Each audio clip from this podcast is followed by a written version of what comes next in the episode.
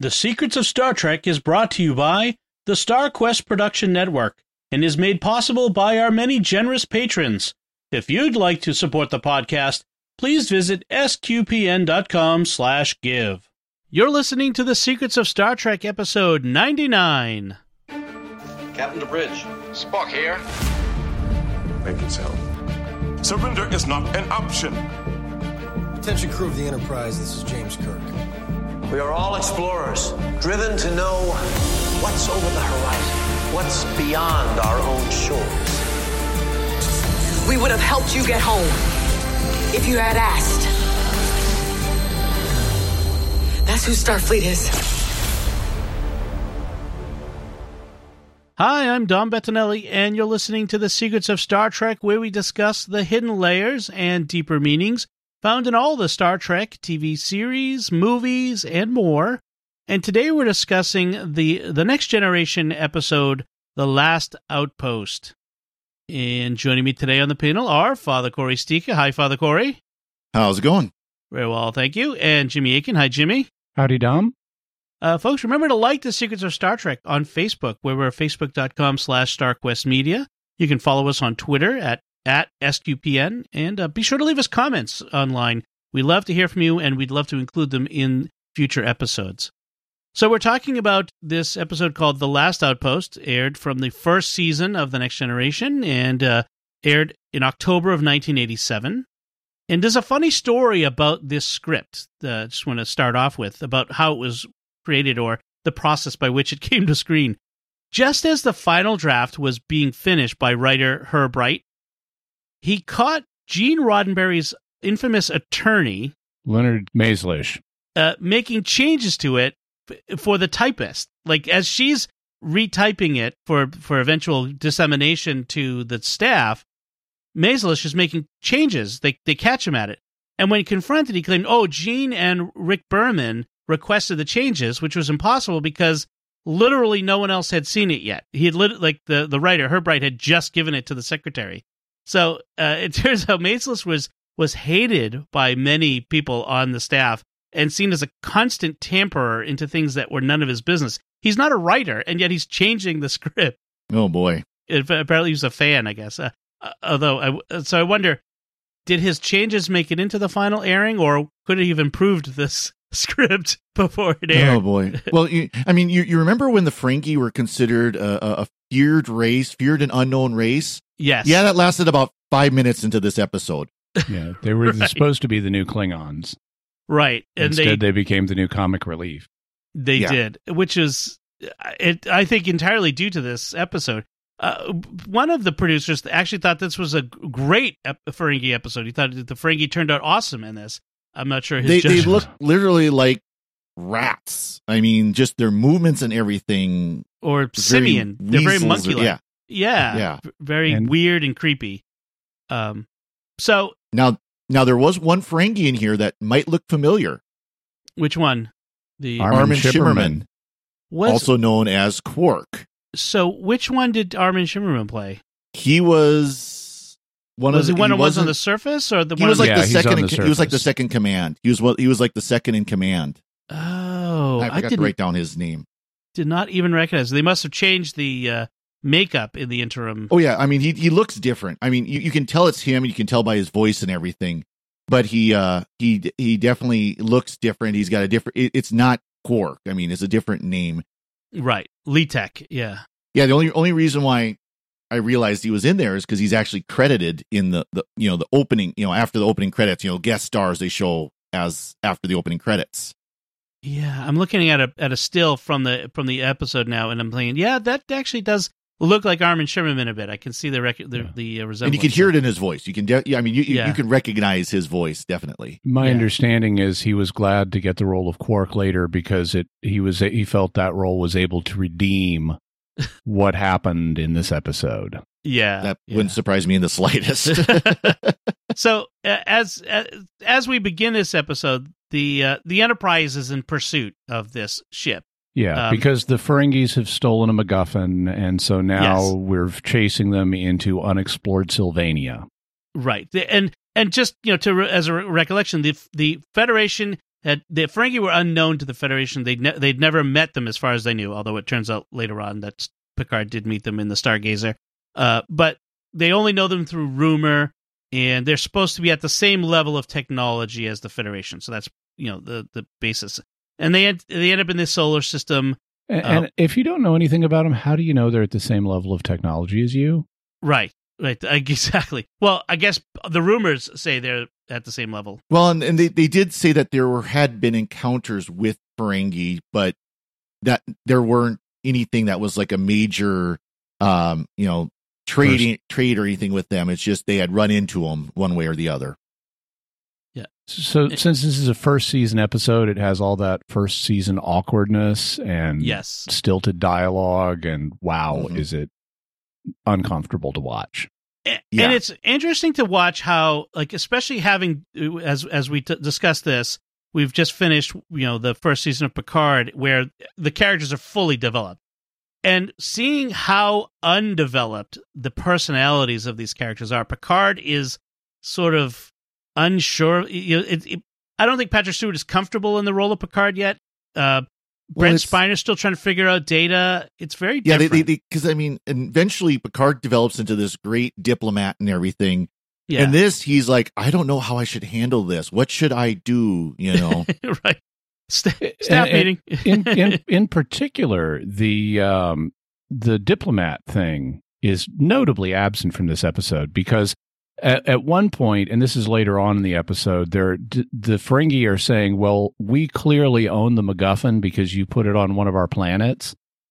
And instead of saying, "Aha, border dispute, re, you know, diplomatic resolution opportunity, let's talk about this," Picard is totally dismissive, and it's like, "Oh, every civilized people knows that that's our planet." And it's like, okay, that's not the most diplomatic response, Mister Super Diplomat. Right, right. which Uh, to be fair, he gets called on right away. Are you saying we're not dip, we're not civilized? Yeah, exactly. so he he really puts his foot in it. So so the way the premise, let's, let's set the premise is that they're they end up in the solar system. Both ships are disabled.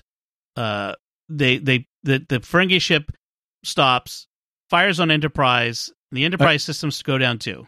I, I, I, I, I love it how the Ferengi ship has clearly entered orbit around a planet, and then I think it's I think it's uh, maybe Tasha announces they're slowing too, and it's like they're stationary in front of a planet. We just saw that they've already slowed. They're not slowing, Yeah. and and then the Enterprise it has a brownout. Yes. Uh, and and then uh, everyone gives their their input, and Troi says she can't sense anything because this is basically Troi's function at this period in in uh, Next Generation is to sense things, but she can't sense anything, which means says may mean they can shed shield their thoughts and emotions. Well, it turns out later on that you do not shield thoughts and emotions, as No. we'll see in later episodes uh, from uh, when Lwaxana Troi shows up uh, among the Ferengi. But uh, Data has this this weird interlude where he likens them to Yankee traders of yore, 18th and 19th century unscrupulous merchants and smugglers who ranged the American coast from my hometown of Boston and were known to be particularly shrewd and independent. Uh, Data says that they're the worst kind of capitalists. Uh, and then, uh, okay, but then it gets really weird weird, where he says, "Well, sir, I doubt they wear red, white, and blue or look anything like Uncle Sam." And then Worf doesn't recognize Uncle Sam. Tasha doesn't understand what, the reference to primary colors, and Picard goes on about how the U.S. uses red, white, and blue, while more properly France uses blue, white, and red. And I'm like, what in the world does anything have to do with the fact Well, that your ship First is of all, dying? They, Yeah. they should know. They should know the idea of having a organizational flag. After Yeah. all, the Federation has, Has one. The. Klingons have one. The Romulans have one. I Yeah. mean, they should It's already just- know this concept, even if it's not you know stars and bars like we use. Just really weird. Also, it's interesting to see what their priorities in terms of critical systems during a brownout are. Yeah. It apparently includes room lighting because the lights don't dim at all. And we Yep. see the ships from the outside, and wow, those ships have full on room lighting going on inside the windows. Well, you know that twenty that twenty fourth century LED lighting is really efficient. Yeah, I guess so. But the uh, not on their list of critical systems you must reserve power for is the internal phone system because when Picard tries to call engineering, he can't reach it. Right. It is down. So he has to send uh, the helmsman to engineering to fix things because Geordi. Yeah, we, we don't actually have a chief engineer at this point, apparently. And uh, Geordi will eventually get the job. Uh, so they go to engineering. They come up with a plan to jump to warp. Jump to warp 9 in 0.3 milliseconds. They're going to put it in reverse very slowly and then jump forward. They're going to jumpstart the Enterprise, basically. Well, well of course, th- those of us who those of us who live in northern climes, we know this procedure. It's Yeah. called rocking your car when you get stuck in a snowbank. It's exactly what they're doing. They're rocking the car, and so you they're going pull to back overwhelm and the then you field. floor it forward, and you pull back and you floor it forward, and eventually you come out, or you wreck your transmission. One of the two. Yeah, and then we have more of this weird stilted dialogue where Geordi gives us a woo-ee Yeah. and Riker yells, "Give me everything you got, Geordi!" as he's walking out, and it's like, oh my gosh, this is so awkward. It's so weird. Like uh, uh, they, they they get better at writing these guys as we go on, but gosh, um, when they try it though, it doesn't work, and Picard drops a French scatological curse word on network TV. Well, not not network TV, but but cable TV, like basic cable. It was kind of surprising. Yeah, I, I was wondering if that was the word he said. I wasn't quite sure, Oh, yeah. but I was wondering if that was the word he said. oh, he It's the French word for manure. Yes, he he drops that right, on. Which Which makes me wonder how it was translated in France. when they put the show. Well, in France, they I, I, I- I gather they don't have a problem with some of the basic That's true. curse words That's on true. TV. But uh, yeah, Uh, Picard doesn't and uh, wave the French flag, uh, so to speak, very often in the the rest of the series. But they were really playing it up early here. Um, then Yeah. someone starts reading Al- the whole. also, com- also, at, at, th- they only now, minutes into this crisis, think to open hailing frequencies and actually talk to the Ferengi. Yes, yes. Mhm. All this time, but also they just assume it's all the Ferengi until until it's Troi who tells them to check the planet. But, but have, has anyone Yeah. decided to see what's going on on the planet? All people, it's like, hey, uh, are we going to look below us? We've got this big thing called a planet below us. We might want to make sure there's not somebody down there causing this problem. Right. Which, and then it's spoiler, it in the was. midst, in the midst of this whole calamity, Picard goes staff meeting in the conference room, and everybody on the bridge, all the senior officers, leave the bridge to go stand in the uh, room outside. Like, why can't you do this in the bridge? Like, why do you have to all go to the conference room? Because we built the conference room set. yes. and they have to show off that holographic display that they don't ever use again. Yeah. Yeah. Really, it's, I mean, if this were normal, if this were a normal time, you could leave, you know, a watch officer on the bridge and everybody wouldn't be needed. Right. But this is not a normal time. This is a crisis, Crisis. so everyone is Yeah. needed on the bridge. also, they the they think it's the Ferengi at first, but someone has just hacked the Enterprise's computers and is downloading all their stuff. And then Picard, at the end of the conference room briefing, pulls out the suicide option really early in the episode of if we can't deal with this, we're going to have to blow ourselves up. and it's like, guy, this is a little early. This is still the first act. We're not at suicide point yet. yeah. It's a little too quick. And then he goes on to avoid suicide. He he goes on and, and gets on the telephone with them and and starts offering surrender terms right. to them. Yeah. And and as opposed to let's talk about this. You've got And- our and by the way, this we want it back. What can we arrange? You're traitors. I understand. Maybe we can work Right. out a deal. And this is before they do things like checking out the planet. This is before they do things like launch the probe, which eventually does show that, oh, this is coming from the planet. It's not actually the Ferengi. Right. This is way early. Yeah. Yeah. But it so happens that he's phrased himself ambiguously enough. The think the Ferengi think he's asking for them to offer surrender terms, and Right. they're in the same. It turns out they're in the same situation, and so they were both on the verge of mutually surrendering to each other. I gotta I gotta say that DaiMon Tarr at this point sounds like Grover from Sesame Street. like if you, if you if you rewatch that scene or if you watch the scene, it, he like the the Ferengi voices in this are, are very weird. And uh, we also get this very giant head version on the screen. For some reason, when the Ferengi Ferengi's on the screen, they it's not like him standing on a bridge. He's standing in front of this white wall, white lit thing, and it's just Well, giant and, head. and then they they state the blatant obvious.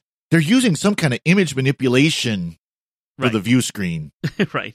So uh, this is when we get the second staff meeting with just uh, Actu- actually, I don't know that I mind the weird framing of him on the view screen because he it is, they are another species, and he they establish visual communication is not our custom, so you Right. wouldn't expect them to have the same standards of cropping that's that true. humans do.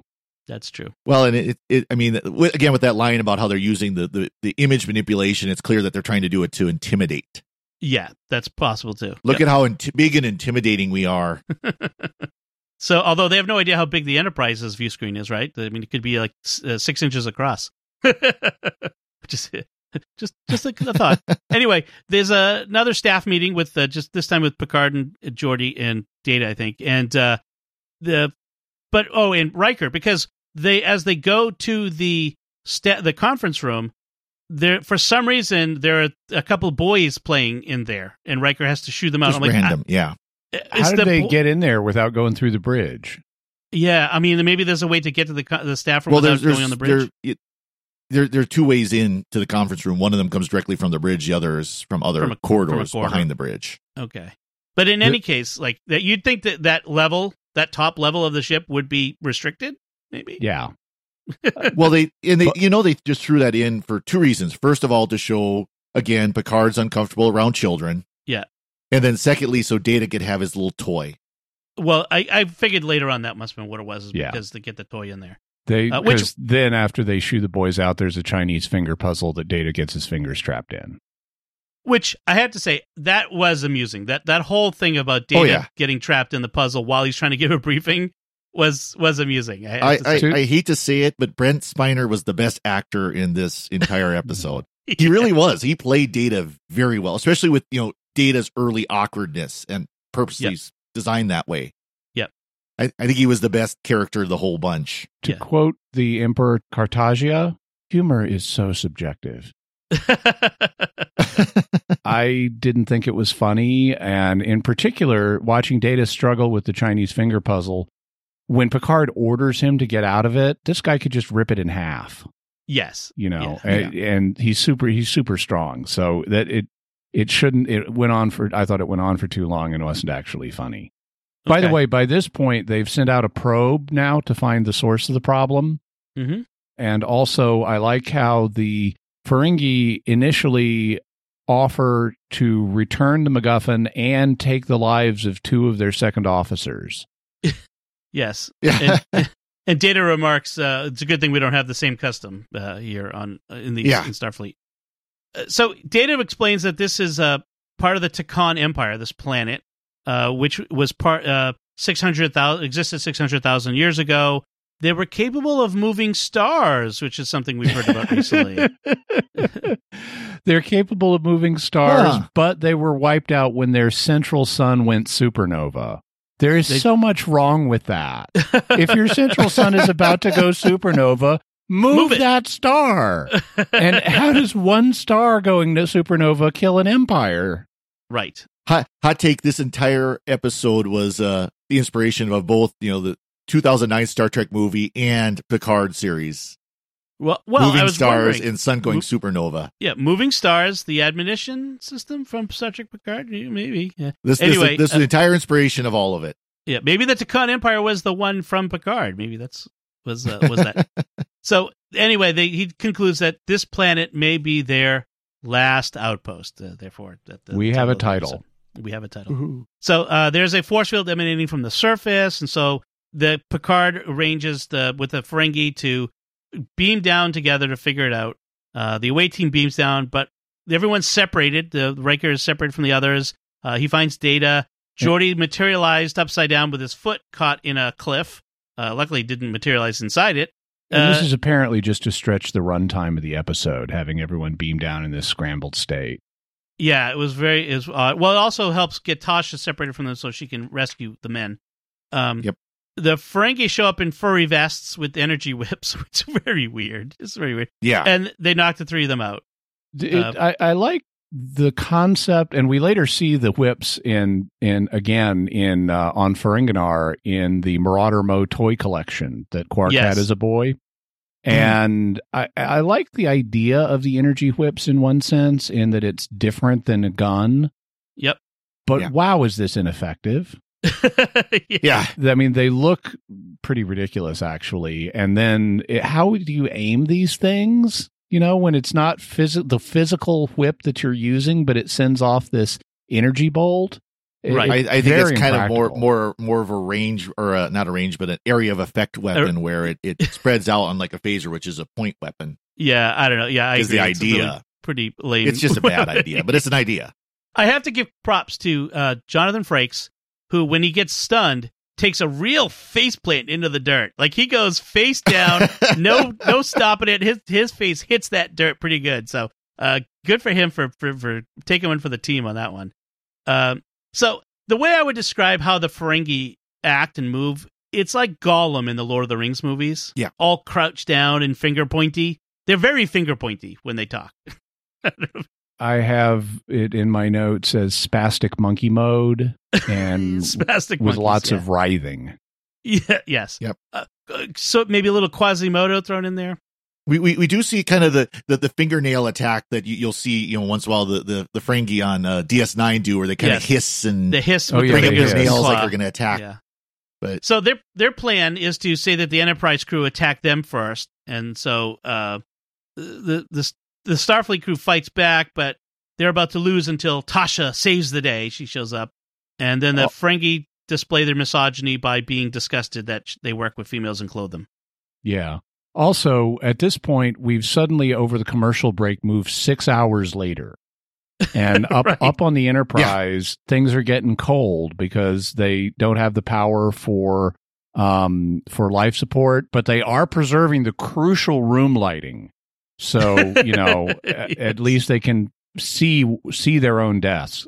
Right. But it's like it's six hours later and they haven't sent down a shuttlecraft or done anything Right. also on the planet which has lots of thunder and lightning that hurts the Ferengi ears.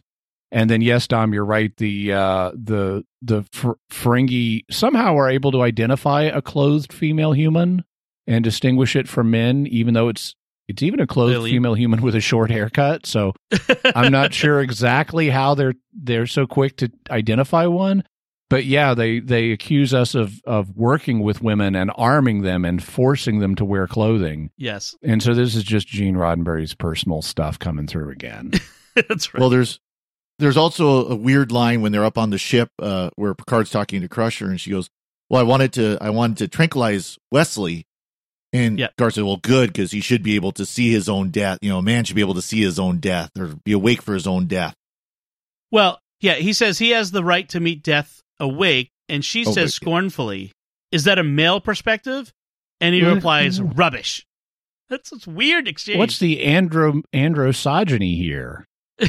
it's, Yeah. yeah. it's very. It was a very odd exchange. Also, notice that even though they're freezing to death, neither one of their breaths vapor is condensing. Well, al- also, this there's another uh, here. They're they're obviously on, in a room that's on the outside of the ship, right? You see the windows outside. Mhm. Go to the middle. The the outside's the part that gets cold first. Heat more in the middle. Anyway, I, yeah, I was gonna say even maybe get them down by the engines where there probably is gonna be some residual heat. right, exactly. Uh, so when the uh, now the away teams they start shooting at each other again, and this time their blasts are redirected away from them into the giant crystals all around them. Yeah. And a giant glowing head called Portal 63 appears and then resolves itself. It's Into the Wizard of Oz. Yeah, well, Yeah. He, it asks who meets the challenge and uh, who's petitioning to enter the Empire. And he it takes the form of a biped on a bridge and asks them the airspeed velocity of a sparrow, to which they respond African or European. Actually, I have in my notes Gandalf the Beardless appears. That's Yeah. right, right. You shall not pass. Uh, so it's yeah, it's a standard uh, uh, guardian with a stick uh, approach, and uh, Data tries to convince the portal that the Tkon Empire fell ages ago, and the Ferengi jump in and accuse the Enterprise of attacking them and trying to loot the Empire. You know, so they're shiftless and untrustworthy. Uh, enemy. Yeah, there's there's a bit of logic here that actually approaches the clever. When the uh, when Gandalf slash the Wizard of Oz wants to know who who challenges, Riker accepts the challenge, and he then lets himself get attacked and does not fight back. And then Right. the portal quotes a line from Sun Tzu that we heard earlier in the episode about like the one who will live to fight another day is the one who knows when not to fight. And so right. clearly the portal has been despite the fact he seems astonishingly ignorant of many things about human culture was boning up on Sun Tzu when he hacked the enterprise computers. That's right. Yeah. Yeah. The, they Data and Riker admit to the claim from the Ferengi that they've withheld technology from some worlds and allowed some civilizations to fall and the strong and violent to overcome the weak, i.e., the Prime Directive, and don't defend Mhm. themselves against this. And then uh, Riker's challenge is apparently uh, about quoting Sun Tzu, and uh, this intrigues the portal who, who wants to hear more and releases the Enterprise, offers to destroy the Ferengi, but Riker uh, graciously allows them to live. And uh, on the Enterprise, as everyone wakes up, Crusher Crusher calls Picard Jean, by the way, which I think is the only time he's ever actually called Jean in the whole series. Mhm. Um, yeah, he he's, he is Jean Luc from this point on. Um, and then uh, yeah, P- Riker asked the portal uh to spare. I wish they had the portal from the the the video game portal, which would have been a lot more interesting uh, if you're familiar with it. the crazy the crazy AI in that. But anyway, um, he, they spare the Ferengi so they can learn from the experience. Uh, meanwhile, the Ferengi are hopping around like spastic monkeys again. We gave those words to this human. yes. Yeah. So they're like the evil monkeys from Wizard of Oz. Anyway, Riker uh, on their way out, Riker beams over some Chinese finger puzzles as a as a gift for the Ferengi. Ha ha. Uh, lame get a Mhm. lame ending joke. We have to end on a joke. So, uh, so any last notes about this episode from from either of you, Ah, Jimmy? other than I- it was I've- painful to watch. yeah. I find it disturbing how the portal, like, uh, based on Riker standing still, is now all of a sudden Riker's best bud and is is casually talking about. And he appears to have no knowledge of the Federation, despite the fact he hacked their computers and learned about Sun Tzu. right. Mhm. I mean, either he learned about it from the computers or he's telepathic, in which case he should know they're trustworthy up front. So there's just logic problems connected with the portal. the only the only logic I can with that that whole issue with the the uh, uh, the phrase from Sun Tzu is that it's supposedly a universal for all cultures at all times type of thing. Well, then it's still bad writing because it's an amazing Yeah, well, it's still coincidence bad that writing, it but- became relevant Yeah. uh, without without any kind of causal connection in this episode. Also, the portal saying, "Should I destroy them?" You know about the Ferengi and Riker. Oh, then they would learn nothing. It it's just so smug and preachy. yeah. and then at the end the portal goes back to sleep. But the thing this episode is really known for is the utter fail of the Ferengi on every level. They were just Yeah. they were supposed to be the new superior warrior race that we're going to have to deal with. They came across as totally unintimidating and laughably so. Mm-hmm. Gene Roddenberry also thought they were supposed to be like super sexy and wow are they not? and it's just just just an utter disaster. It's it's it's a tribute to D- and I I also hate all of the rest of the TNG Ferengi episodes, just all of them. They're yeah. universally bad. It's not until we get to Deep Space 9 when they actually get redeemed and it's a tribute to the creators of Deep Space 9 that they were able to take this wreck of a concept and Mhm. breathe life into it and give it meaning and give us enjoyable Ferengi stories. Right. That's Right. true. I agree. you know, there's there's one point in this episode where they kind of hint at you know being the new, the new warrior race where they s- where Picard is trying to offer surrender, and the Ferengi thinks that he's asking for their surrender, and they say something to the extent of, "It would it would be a great dishonor for us to surrender," Right. and that's literally the only point where they make them sound like they're these great warriors with some Right. sense of code of honor. Totally lifted from the Klingon. and, and they they they're there's an inherent conflict between the this is the new warrior threat race and they're a bunch of traitors Right. It's like no no no no no no no. You don't understand. People who do trade are not interested in destroying the people they want to trade with. I mean Right. okay sure you may have some imperialism or something going on but but f- they're not just they're not just killing machines. They they want to make a deal. That should that and that's totally unexplored in this episode. Yeah, I mean, we totally they totally dropped the whole Yankee trader thing after this. We never see them as roving independent, you know, smugglers or merchantmen. I mean, they're still capitalists, but but they, Mhm. we we lose that that idea of them as sort of romantic trade, you know, traders plying the the the, the spaceways. And it, Uh, it's not until they stop treating them as they do in Next Gen that whenever they show up, they're a threat. I mean, whenever they're Right. driving the plot, when they stop treating them as a threat and start treating them as businessmen, that's when they get interesting. yes, Exactly. Totally. All right, uh, Father Cory, any any last notes on this? Nope. Okay, so uh, let's uh, take a moment to thank our patrons who make it possible for us to create Secrets of Star Trek, including CM, Elaine K, Jesse K, Megan F, and Patrick W. Their generous donations at sqpn.com slash give make it possible for us to continue the Secrets of Star Trek and all the shows at StarQuest. You can join them by visiting sqpn.com slash give. We'd also like to t- thank Victor Lambs, who edits the show for us every week. So that's it from us. What do you think of The Last Outpost in the Ferengi and TNG? Do, do you have a better opinion of it uh, than we did? Uh, let us know. We You can comment on the show at sqpn.com slash trek or our Facebook page at facebook.com slash starquestmedia or send an email to trek at sqpn.com. We'll be back next time. We have a special episode, our 100th episode, and we're going to be discussing a book a recent book called Picard Last Best Hope. It came out as a prequel to the recent first season of Star Trek Picard, and uh, we, we thought it was worth having a discussion on just the book. So uh, if you haven't read it, uh, we'll, we'll have a link in the show notes and uh, maybe get a chance to, to pick it up. It doesn't take too long to read. Uh, if you have read it, I hope you'll enjoy this discussion. Until then, Father Cory Sticha, thank you for joining me and sharing the secrets of Star Trek. Yeah, thanks, Dom. Jimmy Akin, thank you as well. Thanks, Dom, and live long and prosper. And once again, I'm Dom Bettinelli. Thank you for listening to the Secrets of Star Trek on StarQuest. And remember, your alien images again shock us.